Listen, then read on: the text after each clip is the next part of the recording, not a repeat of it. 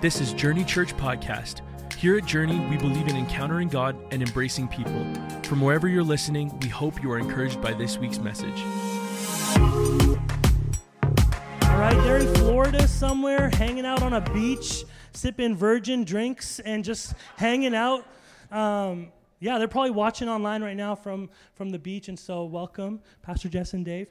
Um, but they're away, send their love. Um, they miss you guys, I'm sure, but they're probably excited to be on a beach, hanging out, relaxing. But that means uh, I'm up. I'm up to bat.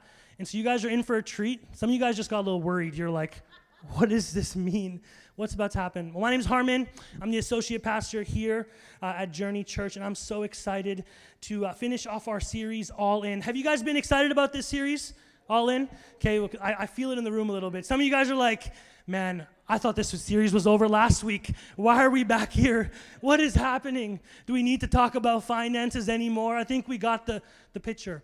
But uh, no, I actually asked to Pastor Jess to finish this series because I feel like there's something on my heart that I want to share about being all in. And so we're going to do one more week. Are you guys okay with that? One more week of all in? And I get today I get to share a little bit about my story. And, and some of you know my story. Um, but see, me standing here in front of you today, um, if you were to look at the cards that I was dealt in my life, it wouldn't equal a pastor preaching here today. Um, see, for some of you who know my backstory, um, I grew up in the Sikh faith. Okay, so if you don't know who Sikhs are, all right, drive to the northeast, all right, and there's gentlemen with turbans and females as well, and they're usually walking in the evenings. They've got their hands behind their backs like this and they got that like light stroll, the slow stroll in the neighborhood. And uh, very humble people, peaceful people. But I grew up as a Sikh. My family uh, are all Sikhs. And, uh, and so you're probably wondering, how are you a pastor if you grew up as a Sikh? Well, there was um, an after school program that I attended at a church here in the city called Beddington. And some of you guys might know that if you're from Church in the Hills. We're actually kind of like sister churches. Um, and at Beddington, uh, I came to this after school program. And the reason I went to the after school program was because of um, girls, hot dogs, corn dogs, any kind of dog you can think of other than real dogs. We didn't eat real dogs. Um, and chocolate milk and halo and all the wrong reasons to step into a church.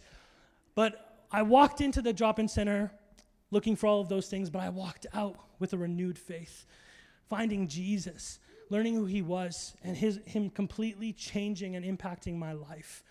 And you know what's crazy? We've talked about being all in and what it looks like when, when the people of God are generous. And I actually want to take a moment to honor two people. Um, are Dixon and Rebecca here? Could you guys mind just standing up real quick? Can we give it up for these two?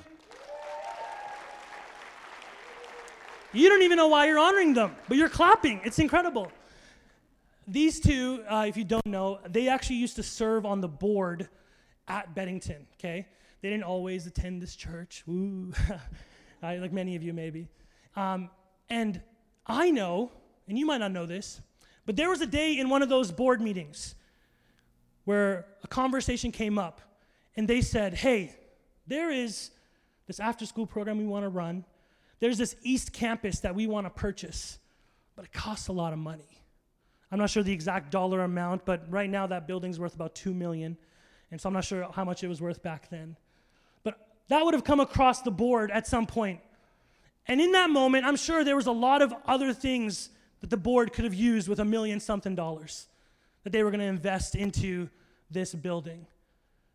I'm sure there's people in that room going, can't we give this away to the poor? Why would we, why would we invest in another building? Don't we already have a building? I'm sure those conversations were happening. But someone in that room heard the voice of God and said, No, we need to purchase this building because there's ministry that's going to happen in this building. And although I believe God is sovereign, I would not be standing here today if it wasn't for that place. If it wasn't for that East Campus that was purchased, if it wasn't for the youth ministry beginning an after school program in that building, and me walking into that building for corn dogs, I don't know if I'd be here. I believe God is sovereign. I'm sure there's another way He would have found to save me. But He chose to use those people, that building, to save me. Isn't that incredible? And so I want to honor you because you would have been sitting at that board. And I'm like, I really hope you voted yes. Because if you voted vote no, you're like, we were the ones saying, don't open that place. No, no, they I talked to them. They they were for it.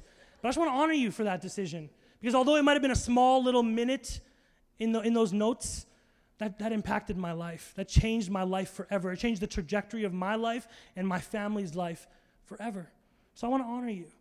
But being born and raised in a Sikh faith came with its challenges. And so, as soon as I remember getting saved, I had this crazy experience with God at a retreat. I felt His presence, and they were talking about this guy named Jesus at the front. And so, I gave my life to Him. And in that moment, I felt excitement, but I also felt a ton of fear.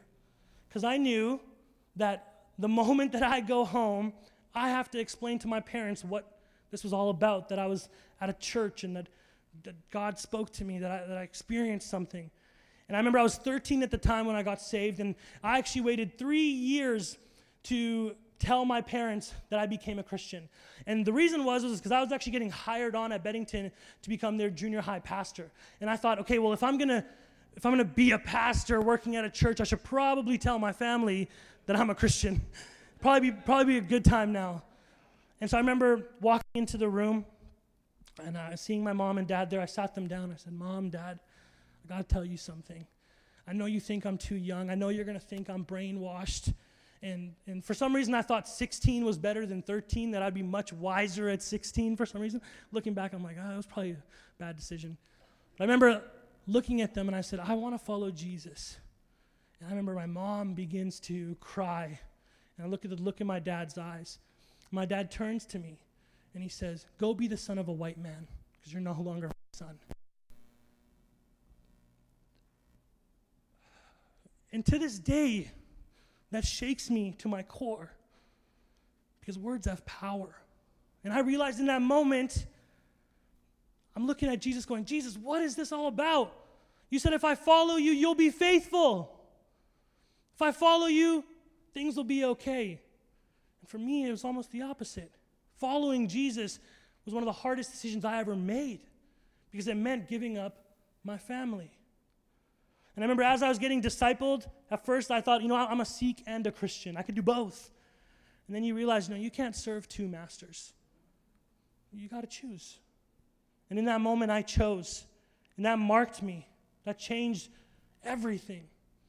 That changed the way I lived, the way I talked, the way I spoke. I realized if I was going to follow Jesus, I'd have to be all in. This wasn't a choice that could be easily made. And so I go from the drop in center to becoming a pastor, and, and that challenge isn't over. I still talk to my family, and I still and I still speak to them, and we're on good terms. Now, people always ask me, How's your, your relationship with your dad now? I love my dad. You know, and imagine, imagine your kid, some of you guys have had this.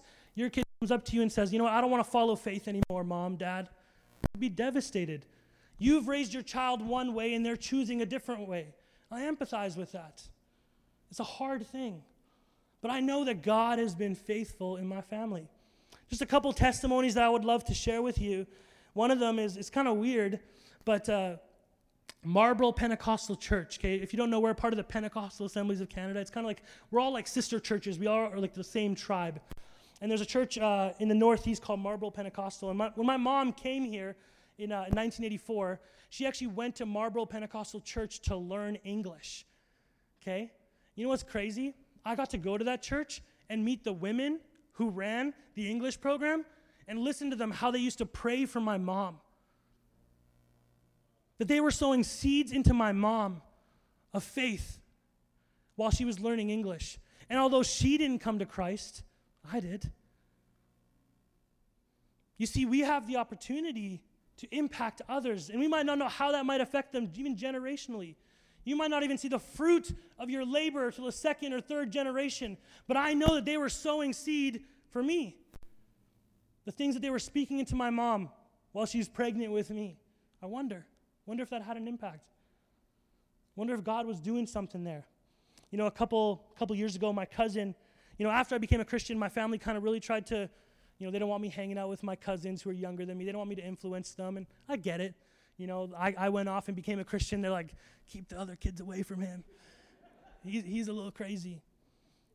And uh, I remember my cousin comes up to me, and I've never pressured him into reading the Bible or anything. And he, he comes up to me like kind of frank, frantic, kind of scared, and he goes, Harman, Harman, can Jesus show up in your dreams? And I go, This is out of the blue. No idea where this is coming from. And I go, Yeah? What do you mean? And he said, Well, I had this dream and Jesus was there. And what's powerful is with my cousin, I got to read the book of Luke and Acts together. We began to partner in relationship, and, and her, his mom shut it down pretty quick. But it was kind of cool to see how, man, God is encountering people, even though I'm not overly super preachy in that moment. God is bringing people to me, even within my own family, who are encountering Him. And so I know God's not done with my family, and God's not done with your family. Continue praying for the people in your life that God would encounter them. Today, I want to talk to you guys. My sermon's titled From Obligation to Opportunity. Okay? Have you ever done something in life solely out of obligation? Can I get some hands? Anybody? When I think of something in my life that I had to do out of obligation, I'm taken back to like band class.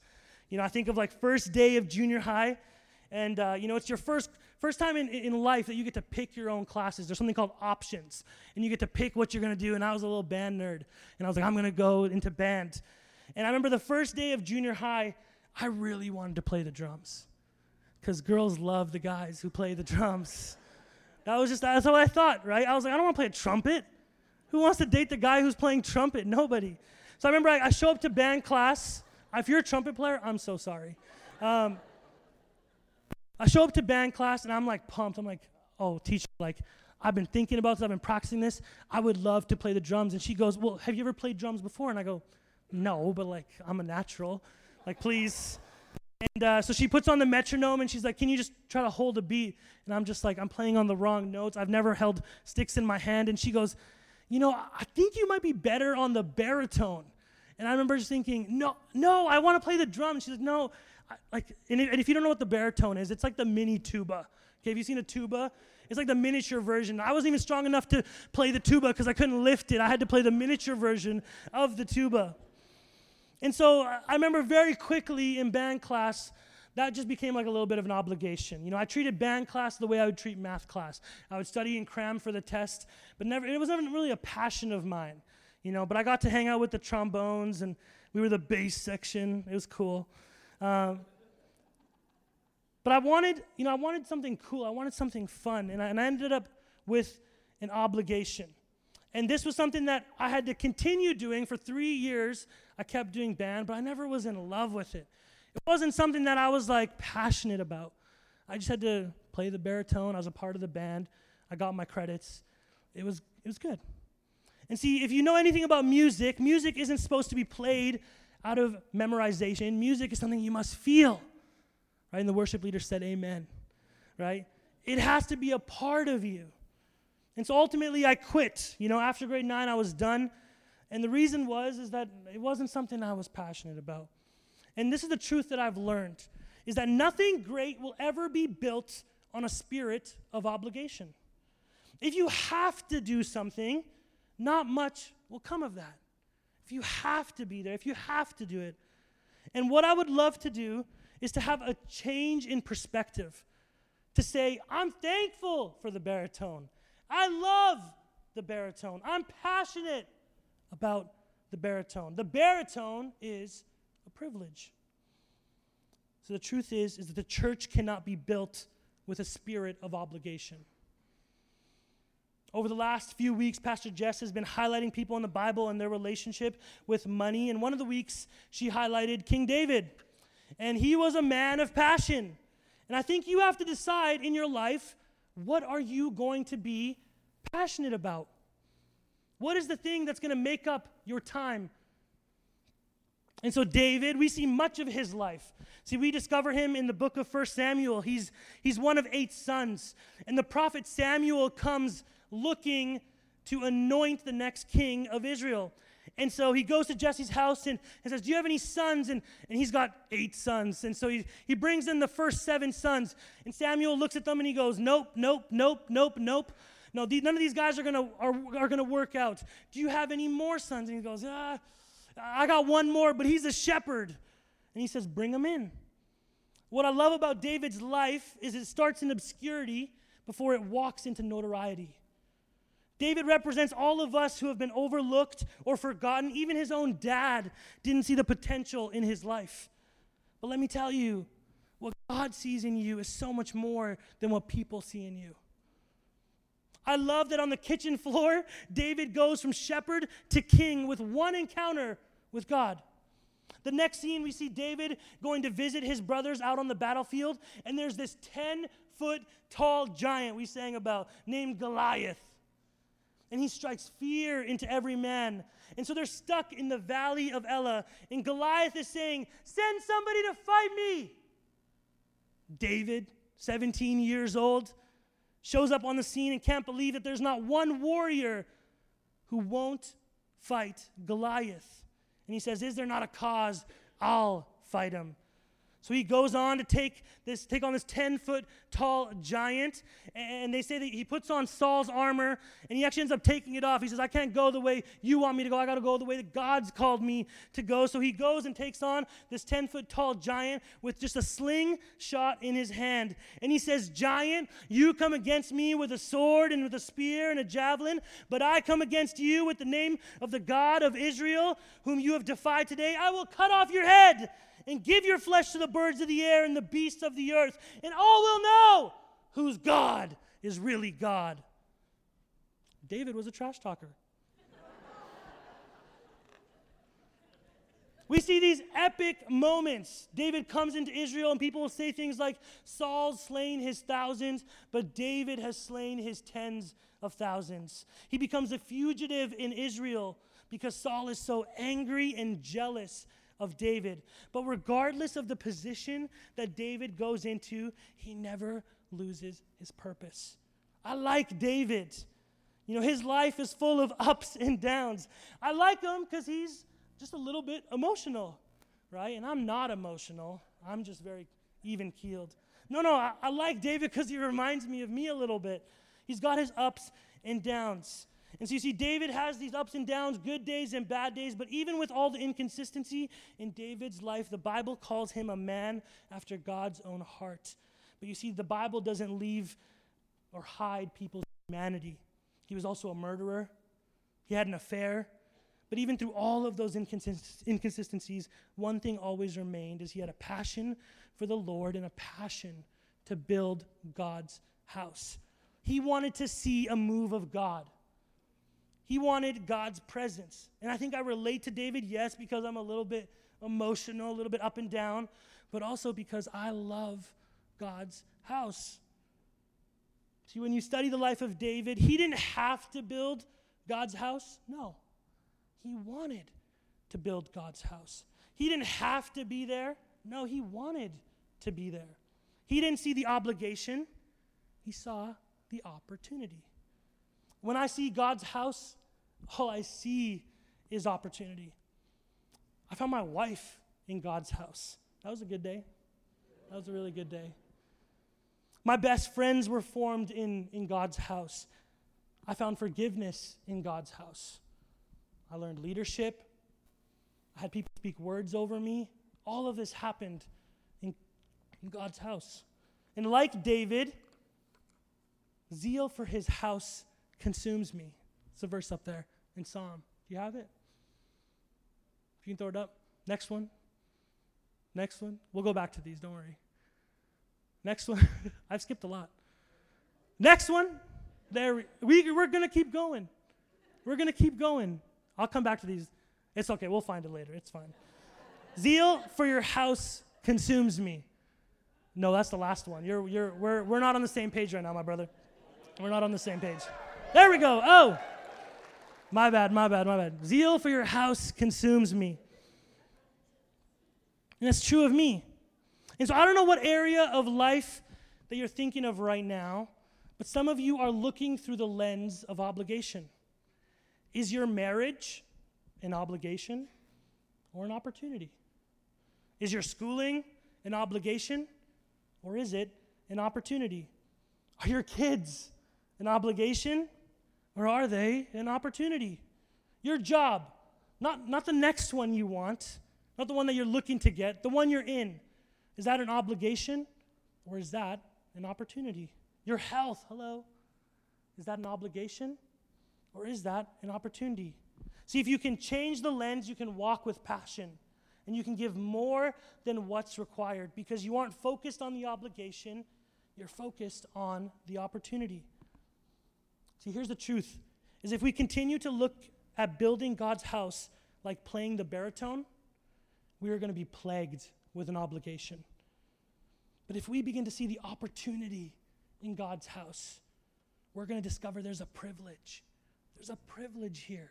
We're privileged to be here. I want to read, uh, we're going to go back to those verses we just skipped over. First Chronicles 29. It's a powerful passage, and it's actually a prayer that King David prays for us, all of us in this room.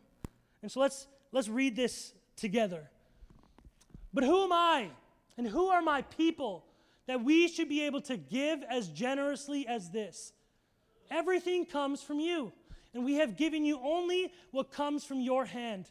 We are foreigners and strangers in your sight, as were all our ancestors. Our days on this earth are like a shadow, without hope. Lord our God, all this abundance that we have provided for building you a temple for your holy name comes from your hand, and all of it belongs to you. I know, my God, that you test the heart and are pleased with integrity. All these things I have given willingly and with honest intent. And now I have seen with joy how willingly your people who are here have given to you. Lord, the God of our fathers, Abraham, Isaac, and Israel, keep these desires and thoughts in the hearts of your people. What does it say? Forever. And keep their hearts loyal to you. See, this is David's prayer for us. That this would be something that is in our hearts. It's who we are, it's what we're about building God's house. And so, you know, I think Pastor Jess has mentioned this a couple times over the last couple weeks. Pastors often get very guarded when they talk about money. And I think the reason is that that the church has often sometimes abused the people of God. You know, the first thing that comes to my mind are things like uh, televangelists. I don't know if you've seen them ever on TV. No one watches TV anymore, but uh, maybe you've watched some documentaries of churches that have just failed. You know, and they would say things back in the 90s like, you know, spend $70 on this miracle water and we'll send it to you so you can be healed. That's garbage, okay? You can email me. I'm sorry if you got healed with miracle water. I will, I will, but that's just garbage, okay? That's garbage. You don't have to pay for God's presence. You don't have to pay to have entry into church. That's not what it's about. And so I think this uneasy feeling that pastors often get, that I currently have talking about money, Jesus never did. See, there's 215 verses on faith, 218 verses on salvation. And when it comes to money, there's 2,058 verses in the Bible about money. It's talked about a lot. It's in there a lot. And so if you're tired of just four weeks of, of talking about money, let me just, I just want to, do you read your Bible? Because if you're reading your Bible, there's a lot about money in there. And here's my first point to fight greed, we must activate generosity. You can't serve both God and money. See, Jesus knew something about the heart of man that when we turn to money, we turn it into a God. And, and in that verse where it talks about you can't serve both God and money, I talked about this a couple weeks ago. Jesus could have chosen any God. He could have chosen Baal or Pan. He could have looked at any of the other gods that people were serving but instead he chose to talk about money. And so, you know, we, we, we get this in church a little bit. You know, we, we come to church and we say, you got to follow Jesus with your whole life. And you're like, I'm in. You know, we say, you got to give up your life. You're like, I'm in. We say, you got to give up your dreams. You got to give up your kids. You're like, take them. I don't even want them anyways. and then we say, you got to surrender your finances. And you're like, whoa, whoa, whoa, whoa, whoa. Hold on one second. Surrender your finances. See, money is not evil, it's the love of money that is evil. It's not wrong for you to have money. In fact, we pray that a lot of you do have money. It's just wrong when your money has you. Money doesn't make you greedy, it just magnifies who you are. No, no, like you were greedy when you were poor, we just couldn't tell right? Like now, now you got some money to spend on yourself. Now we can see you. Oh, okay, you're a little bit greedy. I'm a little bit greedy. And Jesus is going to challenge us in this area. You say you're sold out. You say you worship Jesus. You say you've died to yourself. Okay. Have you surrendered your money? And here is the opportunity to walk in obedience, to break the back of greed by activating generosity. We're going to go to that next verse. We are foreigners. Let's look at this. We are foreigners and strangers in your sight, as were all our ancestors. Our days on this earth are like a shadow without hope. Lord our God, all this abundance that we have provided for building you a temple for your holy name comes from your hand, and all of it belongs to you. See, David got this. He knew that the money in his hand wasn't money, but it was seed seed that he could plant to see the next generations rise up. So, my second point here is to truly worship, it must be more than words. I wish I had more time to dive into this point, but you know, worship is not just the three songs that we sing on a stage. Worship is so much more than that. Worship is whatever you do. It's everything that you do. The Bible says, says with me, whatever you do, can you repeat this? Whatever you do, do it unto the Lord. That's what Scripture says. Do it unto the Lord. So everything is about worshiping God. Your family is about worshiping God. Your business is about worshiping God. Your everything. Jesus said, Where your treasure is, there also your heart will be. Check this out God is not after your money, He's after your heart. It just so happens that those things are in the same place. And so if you want to know what you worship, okay, Harman, you're going a little hard on May Long. Maybe just peel it back a little bit. If you want to know what you worship, we did this week two. Print out your credit card statement, and you'll see what you worship. It's not my words, Jesus. Where your treasure goes, there your heart will be also. And I want God's presence in our church. But we got to understand that true worship is more than just words.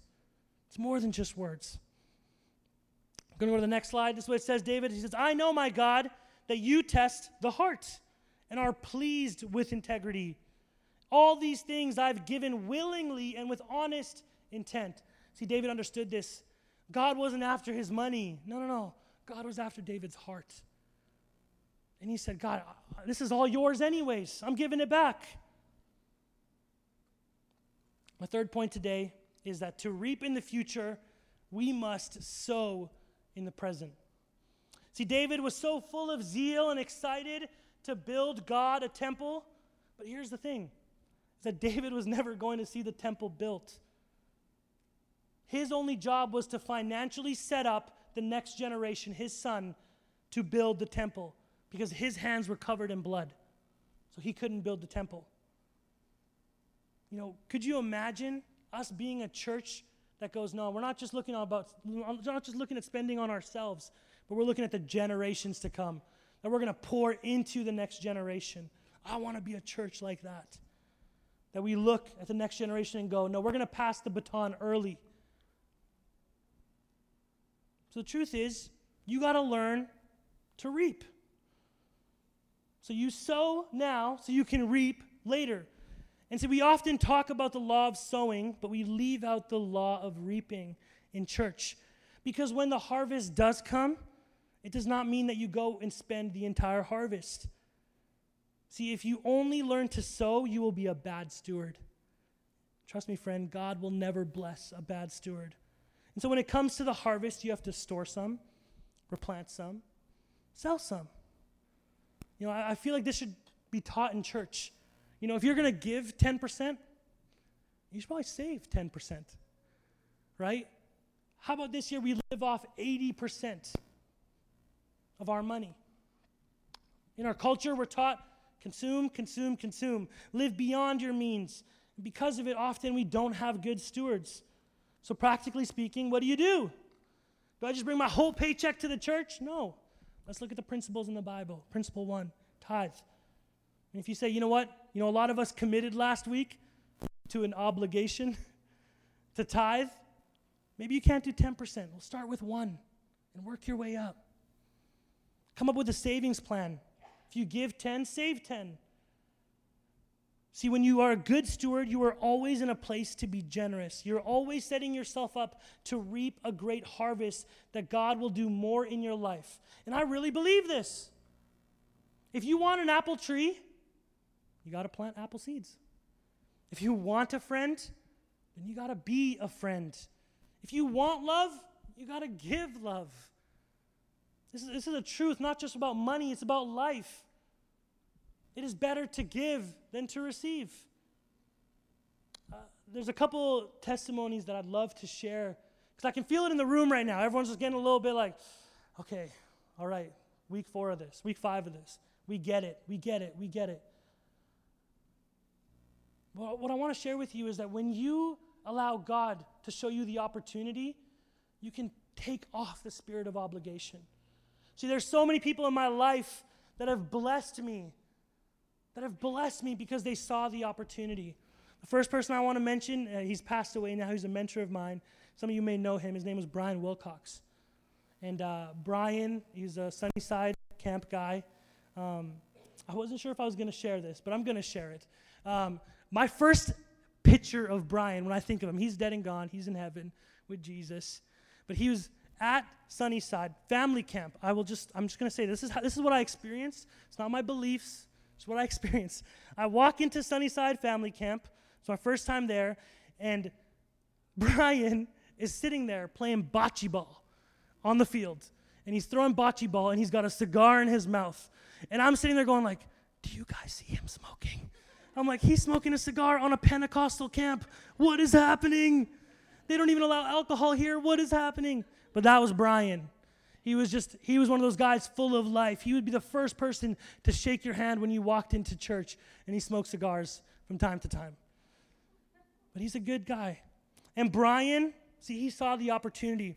When I would be uh, signing up for missions trips or retreats, you know, my parents weren't that eager to pay for me to go to these Christian camps.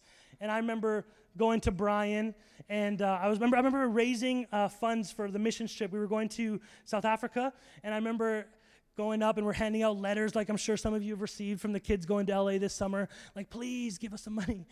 And I remember going to Brian and saying, "Hey, would you be willing to just sponsor me, just give me some a little bit of money, so that I can, you know, pay to go to South Africa?" And Brian looks at me and he goes, Just come to me at the very end of your sponsorship. Like when you're done raising money, come talk to me. And I thought, this guy's so cheap, man. He wants to, he wants to pay as little as possible. I'm like, he wants the very like last two dollars I'll give. Anyways, I, I tried raising money. I was very poor at it. And I get back to him and he goes, Well, how much is left? And I go, Well, it's about $1,100. And he hands me $1,100. And I go, What? I'm like, that pays for my whole trip. He's like, yeah, I, I was planning on paying for your trip. I just didn't want to pay as much as, you know, I wanted to wait till the end. I'm like, okay, all right. But Brian paid for my trip. And you know what's crazy? He paid for every single retreat that I ever went on as a youth. Because he looked at me and said, no, no, I see the opportunity in this kid. And that wasn't his tithe. Trust me, he tithed. That was above and beyond his tithe. And he gave to me. Another family that comes to my mind is uh, Dave and Ellen Clayton. And uh, I was teaching junior high class, kind of like Josh is right now. I hope he hears this later. And there was one day I was cleaning up after junior high class, and we just let, we'd released the junior highs, and our church was doing this trip to Israel. Okay, and uh, if, if, has anyone ever been to Israel? Some of you guys have gone, maybe. Maybe I see I see that hand. Um, and the trip is expensive. It's like $5,000, $6,000. So I'm cleaning up at the end, and Dave walks in. He's one of our ushers, and he says, Hey, Harman, are you going to Israel? And I go, No, man, I'm trying to pay for school. I, I don't got the money. And he goes, That's not a problem. I'll pay for you. You're going. And this man spent $5,000 to send me to Israel. Okay? I don't know about you, but that's not normal. Okay? You don't spend $5,000 on somebody else's kids. Okay? I barely want to spend 5000 on my own kid, okay? Let alone somebody else's. But no. Dave saw the opportunity, how that would impact my life forever, how I would be able to read the Bible in color, how I would be able to go to the valley of Elah and see where David fought Goliath. That I'd be able to stand on top of Mount Carmel and look. That I'd be able to walk where Jesus walked. That when I preach about Caesarea Philippi, that I could see where Peter's house probably was. All of these things. He saw the opportunity in me. And you know, the thing about Brian and Dave and Wilf and, and Ken Reister, all these people who invested in my life, none of them, none of them said to me, Man, I hope this kid turns out to be the next Billy Graham. Man, I hope my investment in him pays off. No.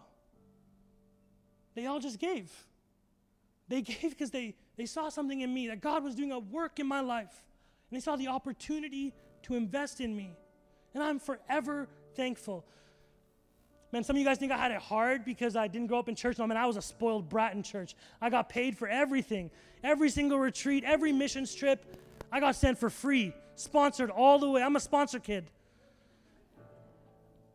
I didn't have to pay a cent for anything because it was the generosity of others who looked at me. Before they even met me, they said, We're going to open up an after school program.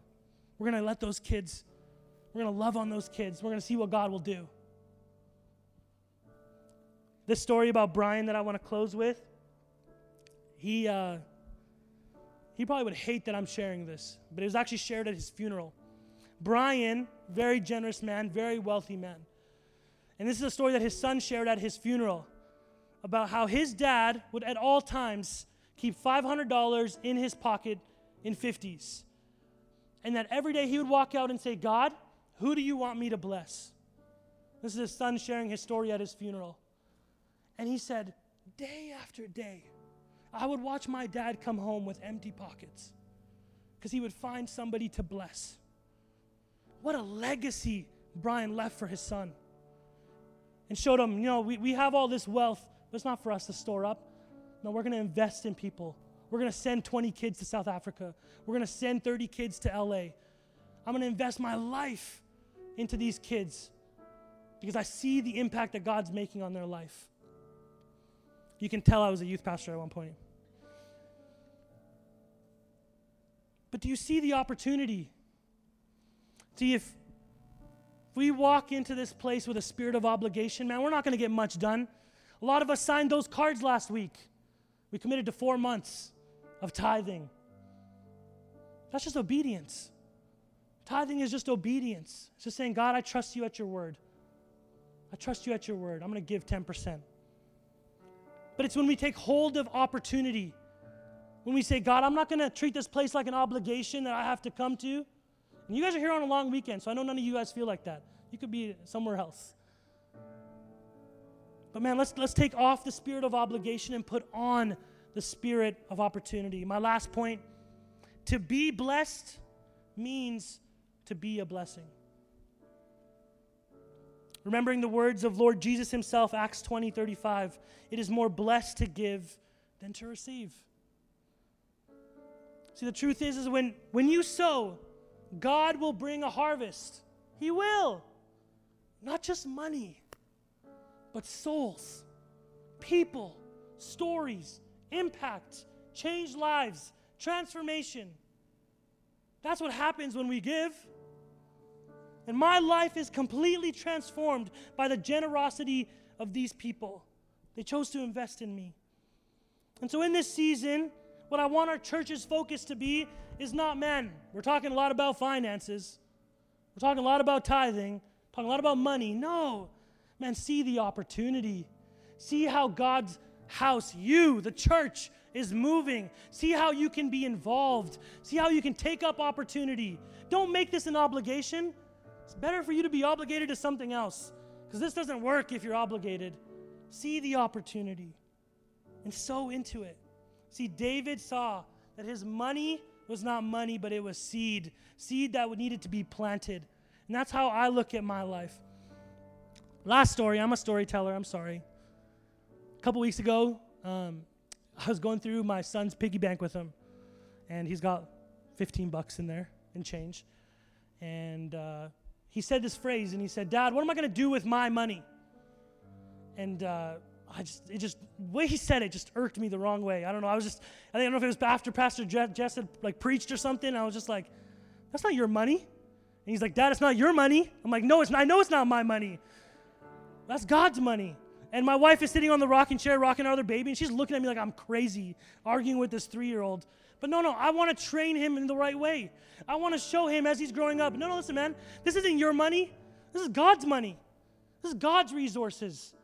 He's given to us. So we have shelter, we have food, we have a place, we can be generous. But this is this is God's money.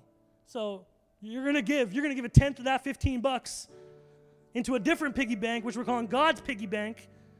Anyways, we're not actually doing that yet, but it's it's coming. It's coming. But man, I would love for us to just in closing, can we just stand in this place? I really love the song, The Goodness of God, because it talks about the faithfulness of who God is and how He has been faithful to you. And if you're sitting here and it's your first time in church, you're like, whoa, dude, that was intense. I want to tell you something. Following Jesus was the best decision I ever made in my life. And the same thing that I'd say to you following Jesus is the best decision you can ever make in your life. And so we're going to sing this song. And maybe you don't know a faithful God. Maybe you're sitting there going, I don't, I don't know who you're talking about, man. I, I don't know about this God who's been faithful. I want you to test him. Say, God, if you're real, show yourself to me.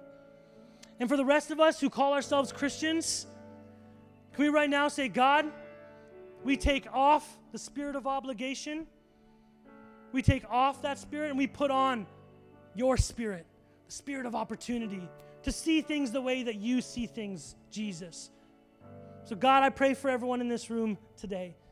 God, that you would encounter us, that you would shift our hearts, that you would change us from the inside, that we would not be the same, that we wouldn't walk into this house going, ah, I got to be here again. No, God, but we, we embrace the opportunity. We embrace your spirit of what you're doing in this place. And we look for ways to give of our time, our talents, our money. We give everything to you, Jesus. So let's sing out about the goodness of God. Come on.